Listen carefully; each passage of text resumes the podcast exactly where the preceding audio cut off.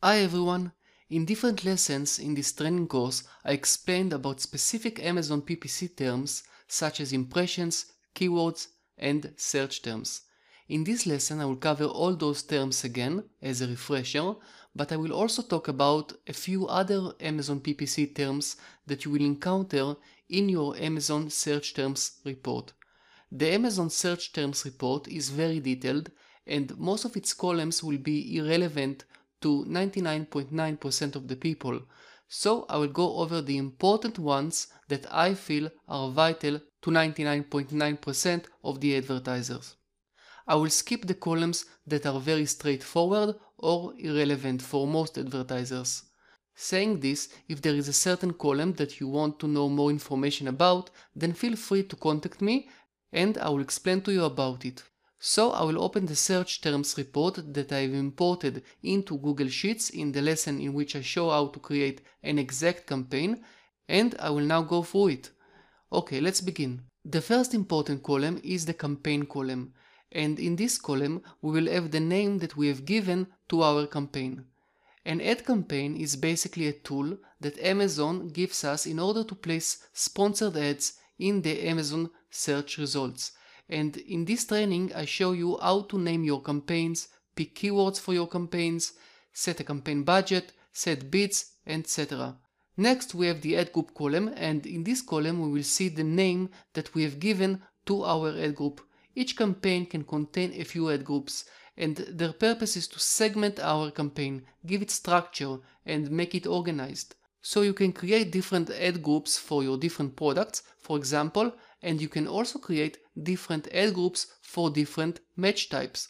So for example, you can create 3 ad groups, name them broad, phrase, and exact, the names of the available match types, set them as such, and put the same keywords in each one of the ad groups. So the keywords that you will put inside your broad ad group will run as a broad match, the keywords that you will put in your phrase ad group will all run as phrase match, and the keywords that you will insert inside your exact ad group will all run as exact match.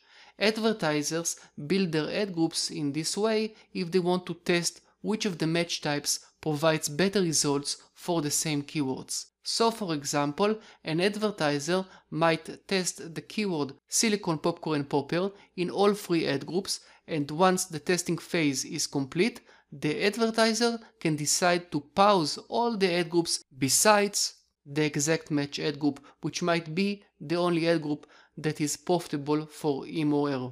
Next, we have the targeting column, and in this column we will find the keyword that we are targeting in our campaign. So in this example, the keyword that I am running my campaign on is silicone popcorn popper. The next important column is the customer search term column. And in this column, we will see the actual words that the Amazon visitors have inserted in the Amazon search engine. Those words are the words that have made our ad appear for the Amazon visitor.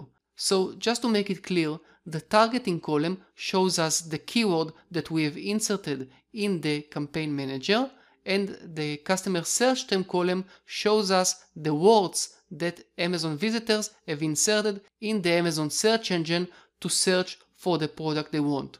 So for example, I've inserted the keyword silicone popcorn popper in the campaign manager as a phrase match, and thus my ad is shown up to the Amazon visitor who has searched for the words microwave silicone popcorn popper, because setting a keyword as a phrase match will make our ad appear when an Amazon visitor searches for the exact words in our keyword, or if the Amazon visitor searches for our exact keyword before or after a word or a sequence of words.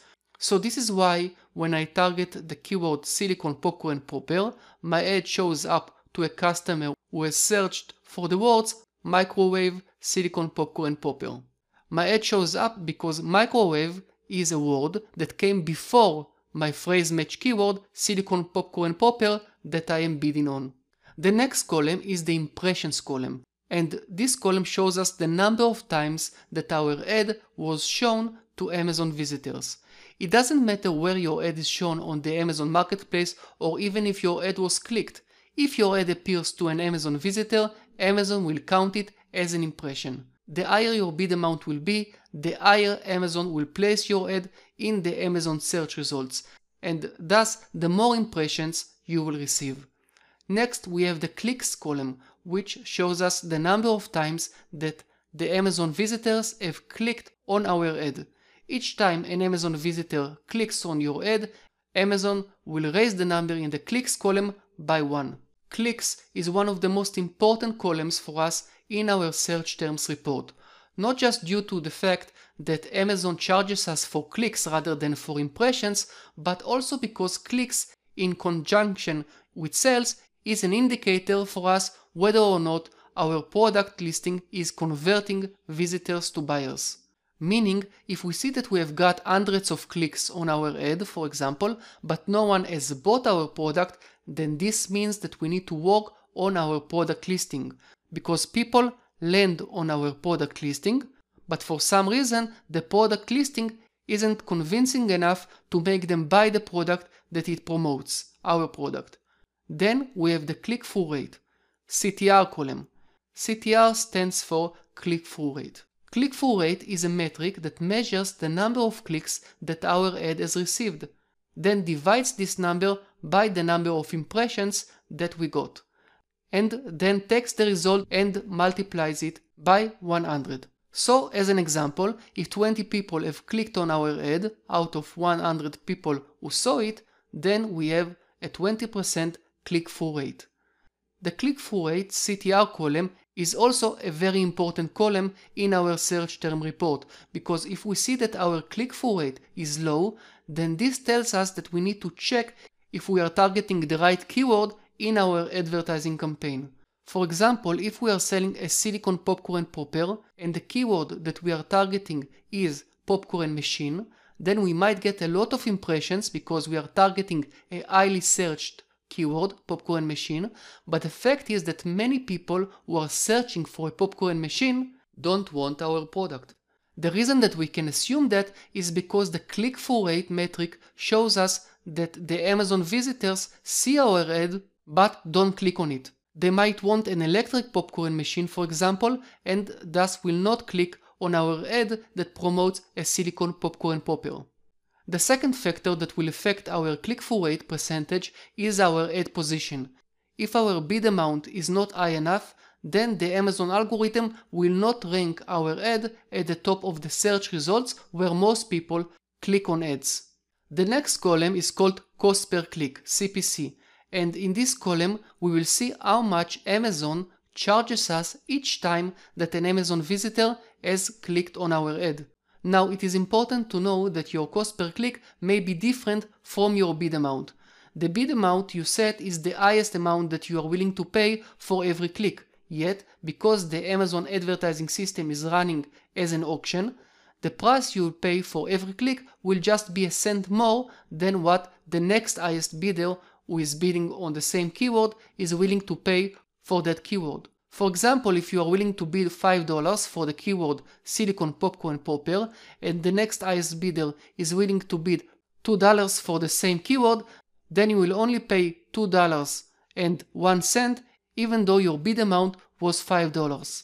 Furthermore, the more Amazon visitors clicking on your ad, landing on your product page and buying your product, the less Amazon will charge you for those clicks because of your good ad conversion rate.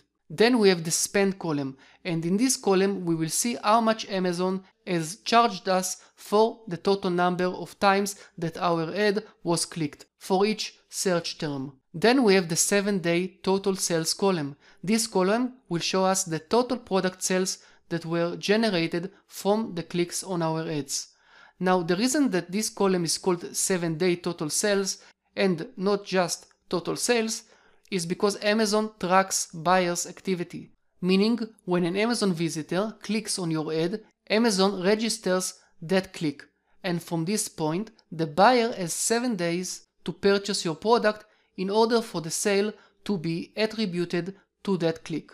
If there wasn't that 7-day window period, then we might have assumed that a certain keyword is not profitable for us, when in reality it is.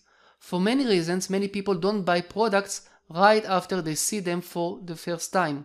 and thus it is very possible that an Amazon visitor has clicked on our ad, didn't buy our product, but then came back to our listing to buy our product within 7 days from the time he or she has clicked on our ad. When this scenario happens, we want to know about it, so we will not pause keywords that we think are not profitable, but are actually profitable for us. The next column is the total advertising cost of sales, ACoS column, and the percentage that will be displayed in this column will let us understand how much money we need to spend on advertising in order to sell our product. The exact formula is spend divided by sales multiplied by 100. So for example, if we spent $100 on advertising in order to sell $1,000 worth of popcorn poppers, then our ACoS will be 10%. The next column that I want to cover is the 7-day total orders column, and in this column we will see how many orders an Amazon visitor has placed on our product page after clicking on our ad. Again, there will be the 7-day tracking that I talked about when I explained about the 7-day total sales column. Now, the last column that I want to cover in this lesson is the 7-day total units column, which will show us the number of units that were ordered by the Amazon visitor on our product page after clicking on our ad. And again, we have the 7-day tracking that I covered. Just notice that the number of orders that you will see in the orders column might be different from the number of units that you will see in the units column, because each order doesn't have to include just one item. Okay, so those have been all the columns that will be the most important for you to look at.